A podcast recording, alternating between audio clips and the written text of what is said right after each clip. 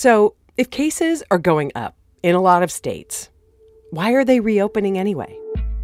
I think a lot of this has been driven by consumers, by school districts, by businesses that took these actions on their own, and ultimately policymakers fit policy to what was happening across the country. Former F D A Commissioner Scott Gottlieb pointed out on C N B C today, it's not just state and local officials making decisions. Take something like pro sports. The White House and governors did not shut down the N B A. The N B A shut down the N B A because they were reacting to what was happening and what was happening to fans and people. And so that's what's that's happening now in reverse, really. People are driving the reopening because they're, they're, you know, tired of the shutdown. Coming up, what we don't know about how a vaccine is being developed. This is Coronavirus Daily from N P R. I'm Kelly McEvers. It's Friday, June twelfth.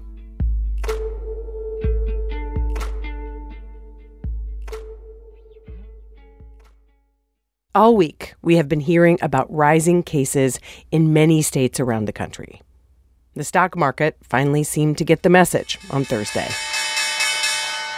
That was the closing bell here on Wall Street. Again, just a massive uh, move to the downside here for all three major averages. The Dow lost almost seven percent of its value. Translation, this is not something that happens in a healthy, stable economy. The worst day for stocks in three months as fears grow of a second wave of COVID nineteen. By the way, it's not a second wave in many places. It's the first wave that's just now hitting. For the stock market, things got a little better on Friday, but economists and the head of the Federal Reserve are warning a full recovery is still a long way off. I think we have to be honest that it's a long road. It's, uh, it's uh, depending on how you count it, uh, well more than twenty million people displaced in the labor market. It's going to take some time. That's Fed Chair Jerome Powell. This week, Federal Reserve officials said they expect the unemployment rate will still be above nine percent at the end of the year. It could take some people years to find steady jobs again, and many will never be able to go back to their old ones. In fact, there may not be a job in that industry for them for some time. There will eventually be, but it could be some years before we get back to those people finding jobs. I mean, when, when people lose a job, they can find a job. That's not the only reason things could get worse before they get better. Millions of Americans who have deferred payments on their rent, their mortgages, student loans, all kinds of expenses, will eventually have to pay that money back.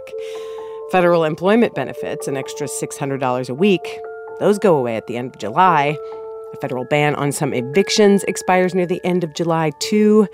And there is no clear sign yet of any more relief from Congress. If there were more fiscal support, you would see... Um Uh, you'd see better results sooner, but that's a question for Congress. You know, we're we're spending a lot, and uh, that's really what they get to decide. This week, we heard more cautious optimism from Doctor Anthony Fauci about a vaccine. We could have a vaccine either by the end of this calendar year or in the first few months of twenty twenty-one. We learned it looks like large-scale human trials, we're talking tens of thousands of people, could begin next month. In at least one and close to maybe three or more candidates. But there is still a lot we don't know, in particular about how the United States is developing those vaccine candidates or who is doing the developing. On Morning Edition, N P R's pharmaceutical correspondent Sydney Lupkin talked to host Noelle King about this U S effort. It's called Operation Warp Speed.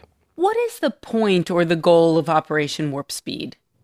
Sure. Well, in this case, the goal of Operation Warp Speed is to have a coronavirus vaccine ready by January, which is really fast. It usually takes years to research and develop a safe and effective vaccine. So they started with fourteen candidates and will eventually have to pare that down to just a few finalists that will get, you know, the most support. The winnowing process is already underway, and we've learned that there are seven that have made the cut so far. Just quickly, who's running Operation Warp Speed? Is it scientists or government officials? It's both. Um, but really, the, the short answer is we don't know um, really who is making the final, final decisions at warp speed or how they're deciding which vaccines to ultimately back. They haven't made their vaccine list public. But former H H S officials tell me that a lack of transparency could cause problems when it's time to actually ask healthy Americans to roll up their sleeves and get this vaccine. Here's Doctor Peter Lurie, former Associate Commissioner for Public Health Strategy and Analysis at the Food and Drug Administration.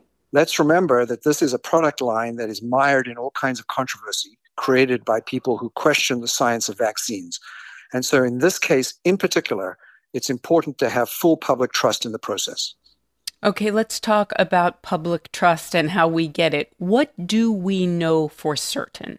So we know that five companies have gotten H H S contracts for development of vaccines, starting with Johnson and Johnson, and that was months before Operation Warp Speed was even announced. In all, those contracts total more than two billion dollars, and the companies are mostly big names in pharmaceuticals. Moderna is really the only kind of relative unknown that got one of these contracts, and it had kind of a head start because the National Institute of Allergy and Infectious Diseases, which is headed by Doctor Anthony Fauci, is working with the company. That said, there are other contracts out there beyond the H H S ones. The challenge here is that vaccine makers need to gear up manufacturing really right away if they're going to produce enough supply to vaccinate hundreds of millions of Americans next year. So they'll need to start really before we know whether those vaccines really work. And that's expensive and risky, which is why the U S government is helping to foot the bill. But it's also why it needs to whittle down the list.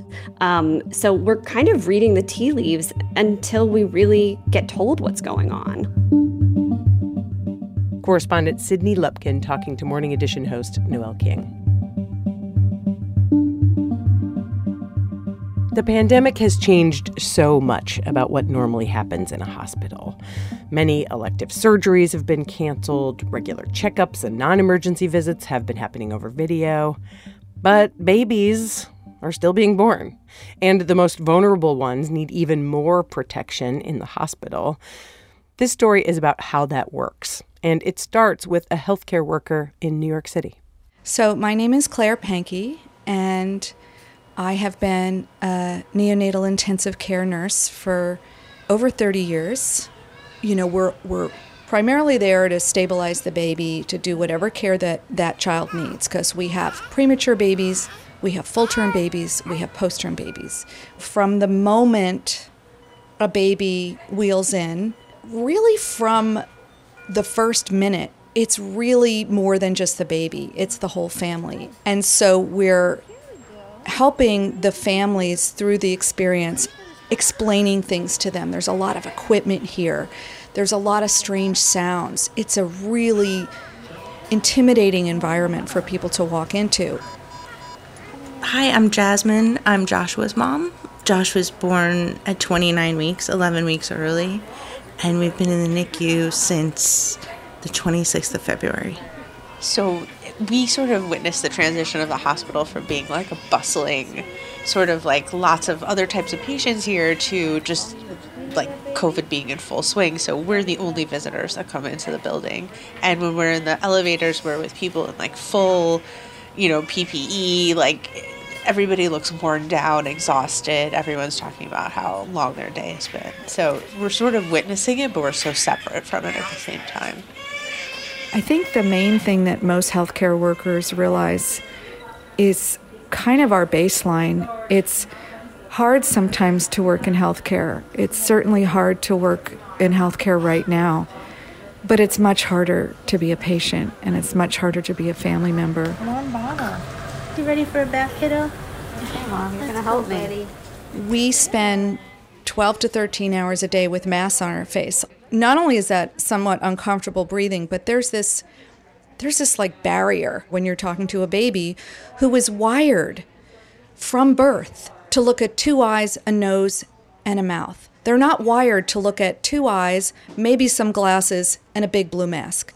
So one of the biggest days for the families and certainly the babies in the N I C U is the day they get to go home.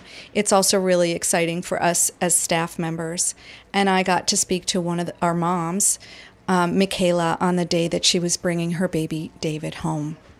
Um, my husband and I were not allowed to go into the N I C U together, as only one parent was allowed at a time. So my husband and I have not been together with our son until today, um, which is because he's finally getting to come home. Um, so today will be the first day he gets to see our faces, um, awesome. And that we will all be together as a family. Oh. It's a lot. It's a lot, and that little boy wants to see your face, and you want to show him your face. And how many weeks is he today?